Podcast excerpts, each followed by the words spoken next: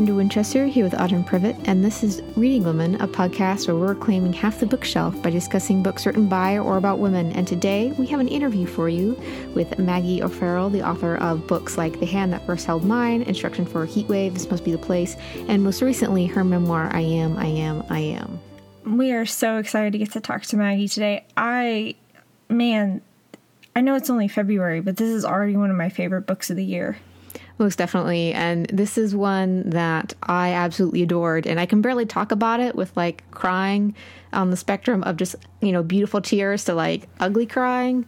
So it's sad that that is a good sign, but it really is. It's a great sign. It really is. And we're going to talk about this in the interview, but it is a memoir told in seventeen different brushes with death, I believe is how she describes it. And man, it's just really something else. And I discovered Maggie O'Farrell by when I read This Must Be the Place uh, about a year or so ago, I believe, and it was one of my favorite books of the year. She's such a fantastic novelist, and she's written about seven novels. I've only read one, but when I saw that this was coming out, I've been waiting for it for like six months since it came out in the U K. It's now out in the U S, and you can get it from Knopf. So when we read it, you know, I, you know, shoved it into Autumn's hands. uh, we wanted to ask her some questions about uh, some of the topics that she talks about in the book, like mortality, uh, her illness as a child, her daughter's illness. Uh, her daughter's not about eight now, and uh, just all the different things that she puts together in this beautiful memoir. We also talked to her a little bit about her process for writing this, because it is her first work of nonfiction. All of her previous books have been fiction, so we kind of talked to her a little bit about that as well. So without further ado from us, here's our interview with Maggie O'Farrell.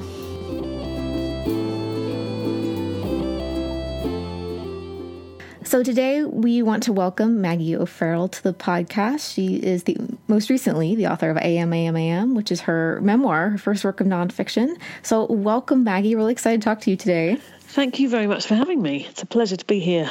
And we really enjoyed your book, as we kind of said a little bit before. Um, and I had never read any of your work before. And Kendra was like, how do you not know about Maggie O'Farrell? And I'm like, well, I'm fixing it right now, so don't be too hard on me.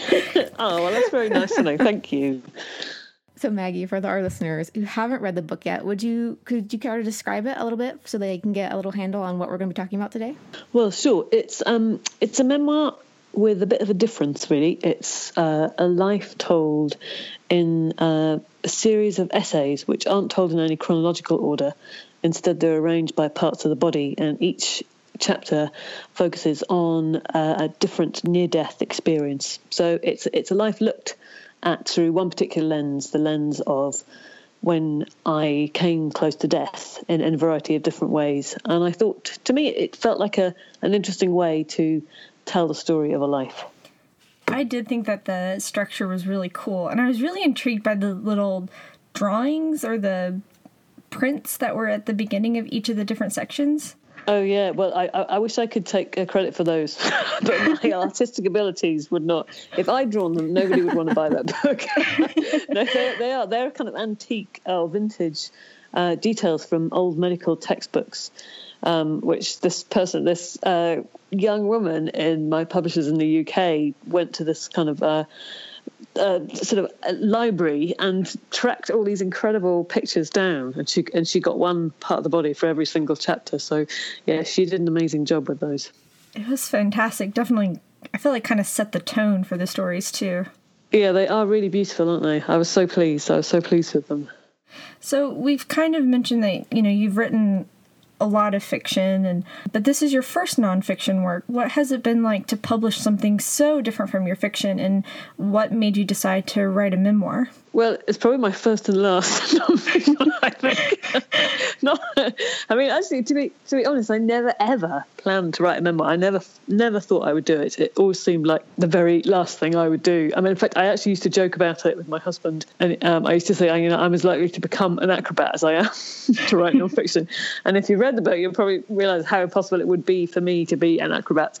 Um, so it, it was something that never, ever appealed to me, actually. I mean, I love to read memoir, but it, I never really wanted to do it. I mean, for two reasons, really, that put me off. The first one was that it always seemed like an enormous tax on your friends and family. You know, mm-hmm. the idea, I mean, you know, obviously writing about yourself is one thing because you as the author have complete control over what you say about yourself, but representing others who are close to you um, always seemed to me like a, a potential minefield. You know, why why do that? Why do that to your friends and family? And also the other thing that really put me off, you know, I've never really, I've never been much of a fan of chronology, to be honest, you know, and all my, none of my novels actually follow a very organised chronological structure. Chronology doesn't really interest me. I find it artistically or creatively quite constraining. You know, I don't really think, I don't think as human beings we are organised sequentially and neatly from A to B. You know, I think mm. we're much more nuanced and complicated. And I think memory and personality is much more layered or geological in a sense. So, and, and also, you know, it didn't appeal to me at all to write the kind of memoir where, you know, I would say I was born in Ireland and then I went to,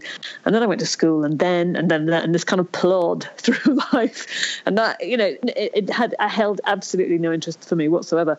So I suppose coming up with the structure which the book is written in was quite liberating in a sense, because it, it isn't chronological and it's only told in these episodes. And it is liberating because in a way it, it isn't chronological, it's all organised by parts of the body. Um, and also I could put chapters together that sort of thematically seemed linked for me. Um, and also it, the structure of it enabled me not only to skip quite a lot in terms of time, you know, it's quite possible to kind of skip five or ten years and there's an awful lot that isn't in the book. You know, uh, I mean, nobody in the book has is named apart from my husband. He has his real name, but everybody else is either anonymous or has a pseudonym. And that was very important to me to be able to protect um, the people around me and protect their stories and their lives.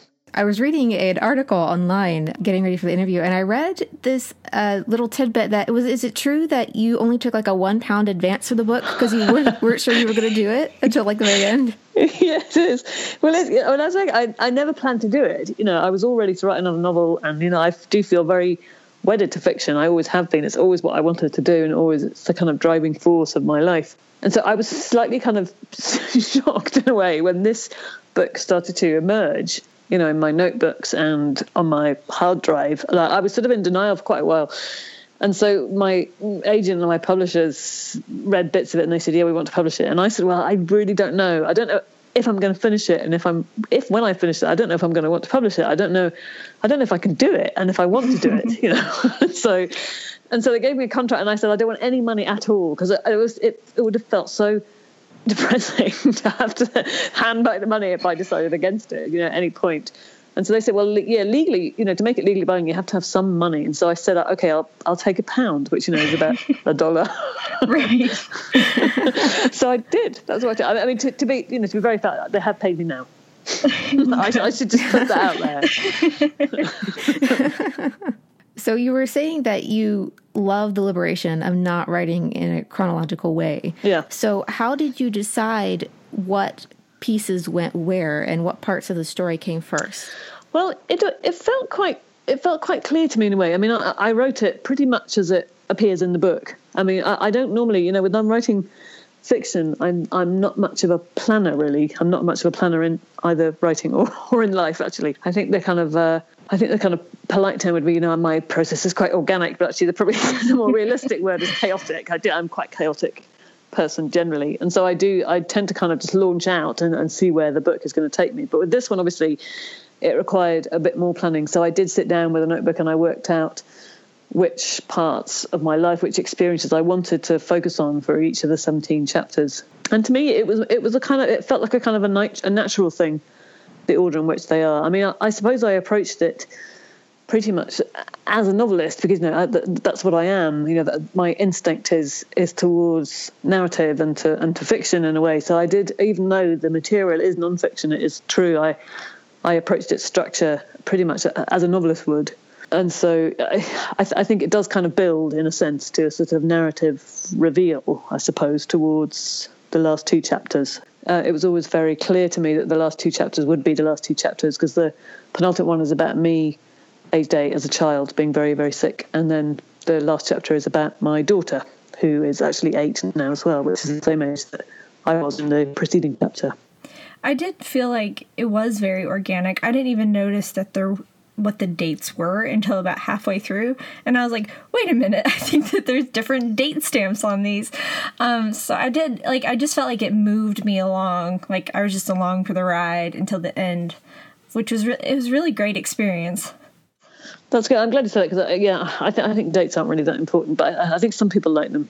I think some people no. like that kind of anchor, sort of anchor of it to work out, work out where you are in time. Right. Well, the title you take from Sylvia Plath, obviously, you know, in The Bell Jar, which is also about a woman who's like wrestling with these really difficult questions about life and mortality and all these things. And I thought it was beautiful that the book, your book, ended with she is, she is, she is, um, about your daughter. What is it about Plath and her work that made you decide to take I Am, I Am, I Am as the title and kind of tie it together that way?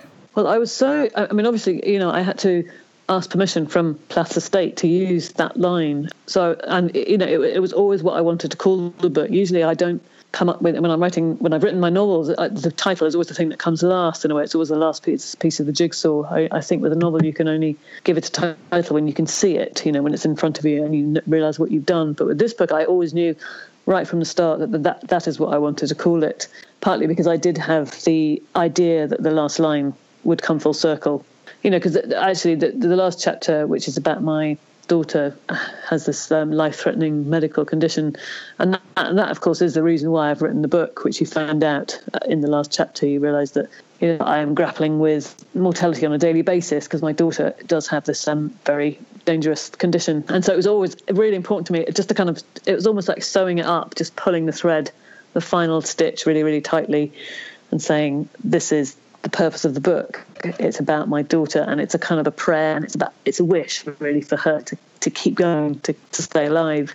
Mm. Um, and so yeah, it was very important. You know, and I read The Bell Jar, I think when I first when I was about I was probably about seventeen, I think, or eighteen, and that line always stayed with me, always stayed with me. And she, and she uses it twice in the book. You know, the first time is when she, the character Esther is at a funeral, and um, she she hears her own heartbeat, um, and it's sort of a, it's a kind of it's a sort of elegy for her friend, but also a realization that she is still alive, that her body is saying, I am, I am, I am, you know, you are still here.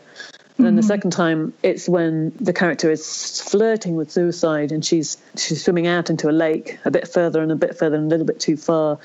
And she's sort of flirting with the idea. And at that point, it's her body fighting against her, saying, no, you are going to come back. You're going to survive. And of course, it does, you know, there is this added layer of poignancy with Plath, because obviously, you know, everybody knows how her life ended. But I've always felt with her, I mean, you know, that she's one of those writers whose biography, in a sense, um, overshadows her work. You know, her work is mm. absolutely, you know, she was a brilliant writer. She worked so hard. You know, there's not a single word out of place in any of her books. She was fantastic. You know, she was an enormous life force and an incredible artistic and creative force. So, you know, it was very important to me that I could use the title. So I'm very grateful to the Plath estate that they said yes. Absolutely. So you talk about how the last chapter is about your daughter, which I want to ask about in a mm. second, but you also talk about how she came to be, mm. and you talk about your experience with miscarriage, yeah.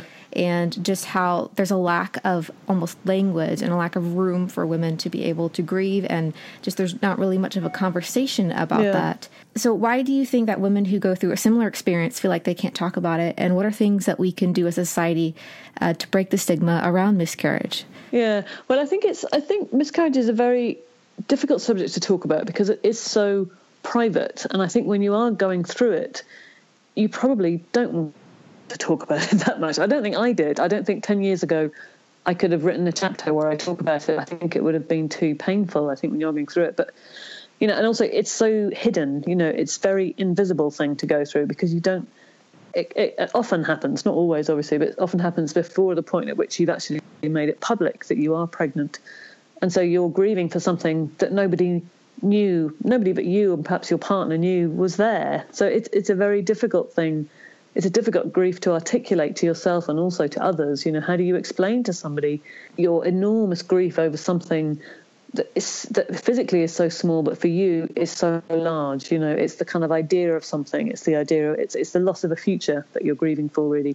So it is a very nebulous thing to go through, and it's a it's a nebulous grief to have. But I think, you know, I think the only I think the reason why it was so important to me to include that chapter was because the only the only thing really that helped me when I was going through having multiple pregnancy loss was reading about the experience of others. You know, one of the things that interested me while I was writing this book is that I learned, you know, I think every book that you write teaches you something, or, you know, or actually probably lots of things. But one of the things I really grappled with with this book is the idea of the human need for narrative, you know, that it's it's an urge that we all have. We need it. We need to hear stories of other people's experiences, you know, and also we need to transmute our experience into story and into narrative. You know, we, we have, there's a reason why we're the only species that can um, has a language that can articulate, has a lexicon, you know, because we need to hear each other talk, we need to hear each other's stories. And that, I think, in that chapter was very was was a real learning curve for me. It was one of the most beautiful pieces on miscarriage that I've read, and I mean there haven't been many, as you mentioned, and just the way that you expressed that was just very meaningful. And I and I definitely think that women who read it, uh, who've experienced something similar, will definitely be able to find some solace and what you've written. Well, I hope so.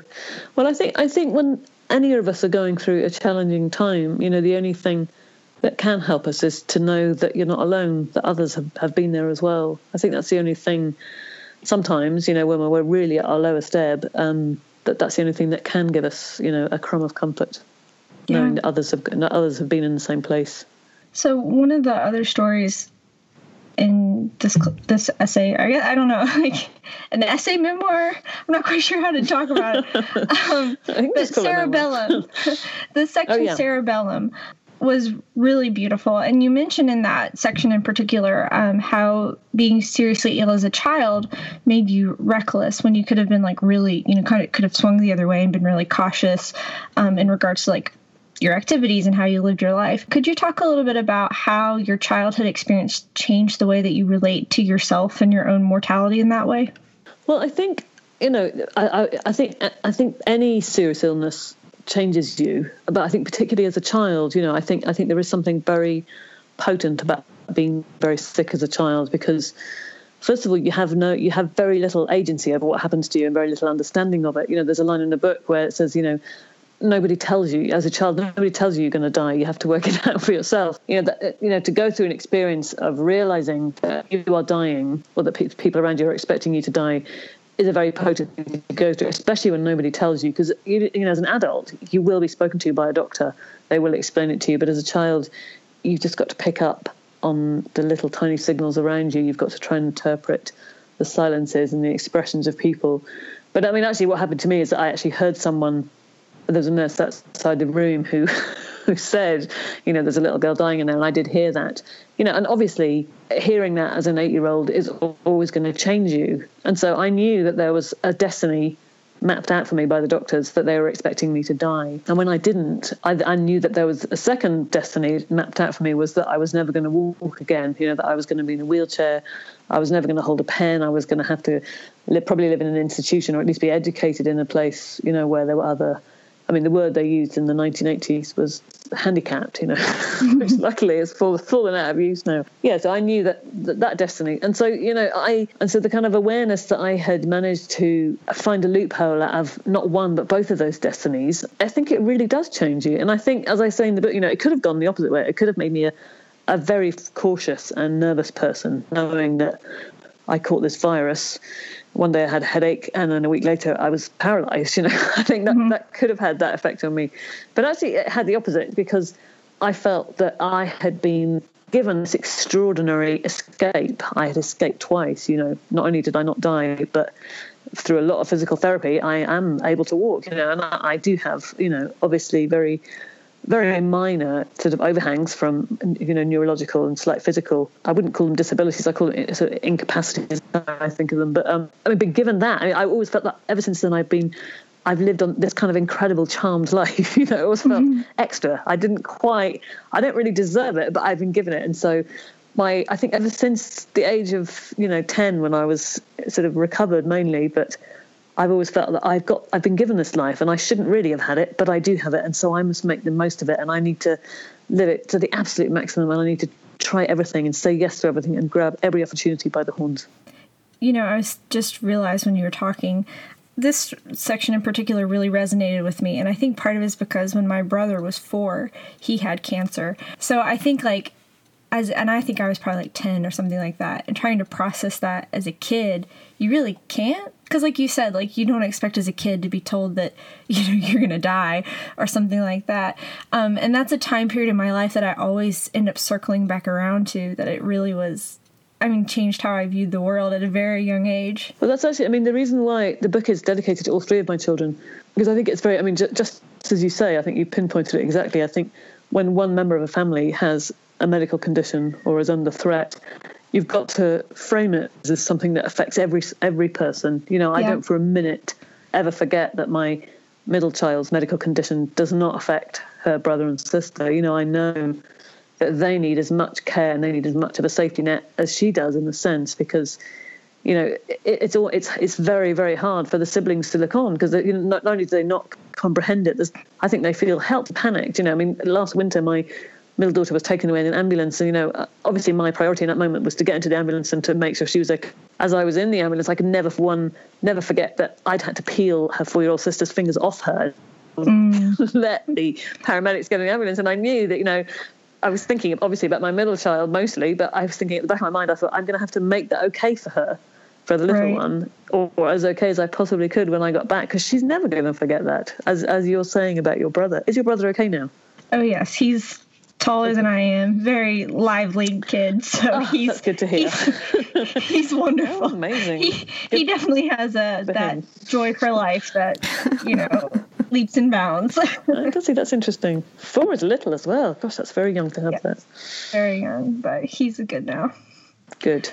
So you've mentioned it already a little bit about moving from, you know, a child who is a patient who has a serious illness to being a mom who is, you know, trying to care for a child with a serious illness, as well as, mm. uh, you know, your two other children. What has that transition been like, moving from one to the other? Well, it's funny. I mean, it, it, to me, the, it seems very unrelated in a way, you know. Um, I mean, I think, I don't know. I do think actually that children who perhaps like Autumn's brother, but I think there is something about children who have gone through a huge amount of suffering and danger in a way that it does, I'm not sure, I think it does um, make you more empathetic, in a sense. I think it does make you more aware of other people's suffering and what other people might be going through, possibly. I do, I do think there is something. I mean, you know, I think all these brushes with death change you. You know, you always come back from the brink a different person. You're slightly altered. You have, I mean, I say it in the book, you know, you're wiser and sadder because you've you've been to the brink and you understand that life is fragile. And I think you I mean I find I think I don't know whether it's because I was ill or because, you know, my daughter has a, you know, a number of medical conditions, but I cannot watch anybody suffering. I can't, I cannot walk past anybody suffering. It does kind of, you know, I, I think it's the opposite effect of the Grinch. You know, the Grinch has a heart two sizes too small. It does enlarge your heart. So you you always want to help people. You know, you always need to stop and say, is there something I can do? Can I help you? Are you lost? You know, I think you, it does. It will, it will, you know, and I think there is something to be said that, you know, you, it does, you do learn things from these experiences and you learn things about other people's suffering and you, you want to help them. So there is that, I think. But it's funny, I mean, the, you know, in the, the last chapter is about the, one of the most frightening episodes of my daughter going into anaphylactic. I mean, she's been into anaphylactic shock, uh, you know, uh, quite a few times, but the one of the most frightening ones was when we were in Italy and we were lost. We didn't know where we were. You know, there, there was the sat nav wasn't working, our mobiles weren't working. We had actually no idea where we were. We were at kind of country road in Italy, and we needed to get to hospital, but we couldn't call an ambulance, and we didn't know where we were. It was terrifying. But I mean, actually, we we did manage to get her to hospital, and thank God it was all fine.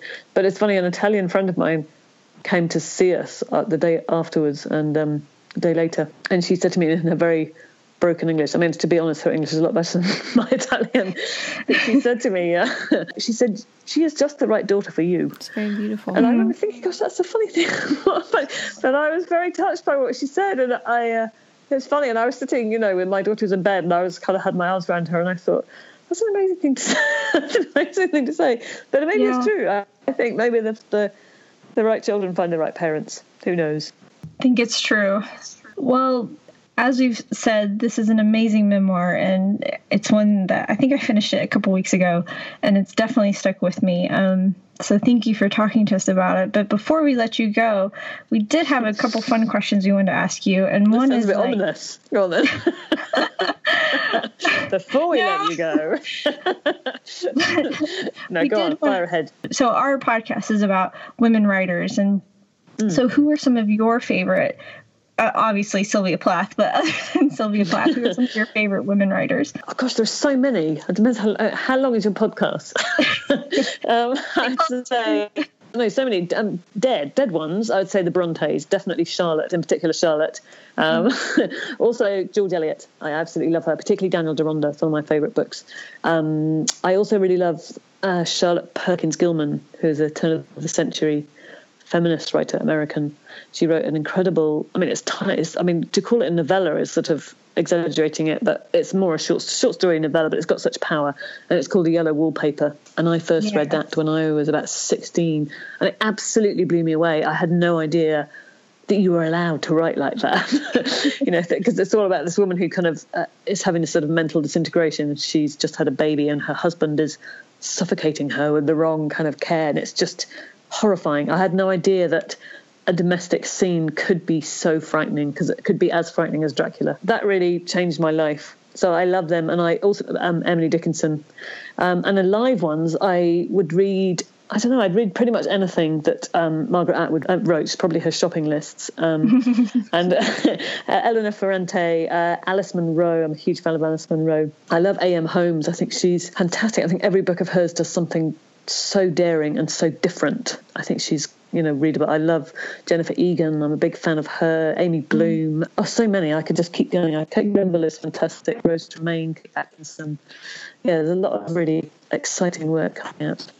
Many of those are our favourites too. Oh, good. Oh, yes. That's nice. There's so many wonderful writers. We all agree. They're wonderful. Everyone go read them. I tell you who I, re- I read who I really love is Edith Perlman, who writes fantastic short stories. Oh. I never read her. Yeah, she's an American. Yeah, she's absolutely. I read her. Um, she's written a collection called Binocular Vision. She's got. I think she's in her eighties. Wow. Maybe. Um, oh wow. Yeah, she's she's absolutely fantastic. Anne Patchett. There's another one yeah. who I love. And yes. actually, I was thinking because Anne, Anne Patchett wrote the introduction for um, Binocular Vision. Yeah, she get hold of them. Fantastic, brilliant short stories. She has great recommendations too. Yes, she does actually. Always. Yeah, I always actually tend to pick up books if she's endorsed them. So those are a few of your favorite writers. Now, we understand if you don't want to jinx it or you're not sure or you don't want to share, but what are you working on now? Oh, right. Well, I am, I'm not a superstitious person, but I can't really tell you much, but it is a novel. That's all I can say. Okay. It's, and it's, it's really great to be able to... I'll uh, take it. It's really great to be able to return to making things up. Such a relief. The truth is hard. Fiction is much, much easier. It's true.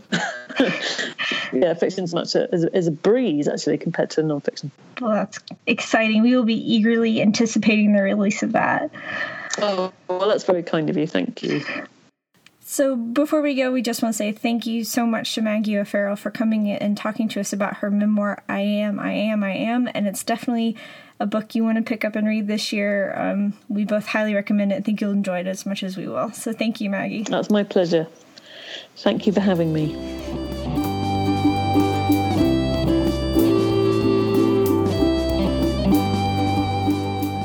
So that was our interview with Maggie O'Farrell, and it was amazing to talk with her, and I just have no words, really. She really was so great to talk to. Just on a whole variety of things, just from her writing to her experiences. It's definitely a moving book, one that will stay with me for a long time. As we said earlier, it might just be the beginning of the year, but I'm pretty sure that this is going to go on one of my favorites of the year. I'm just calling it now. I think I agree with you one hundred percent. If you want to get a copy of I Am, I Am, I Am for yourself, it is uh, out now by Knopf, and you can buy it at your favorite local bookstore. And you can find out more about Maggie at her website, maggie o farrell dot com, and we will also have links to her website and to the rest of her books in our show notes.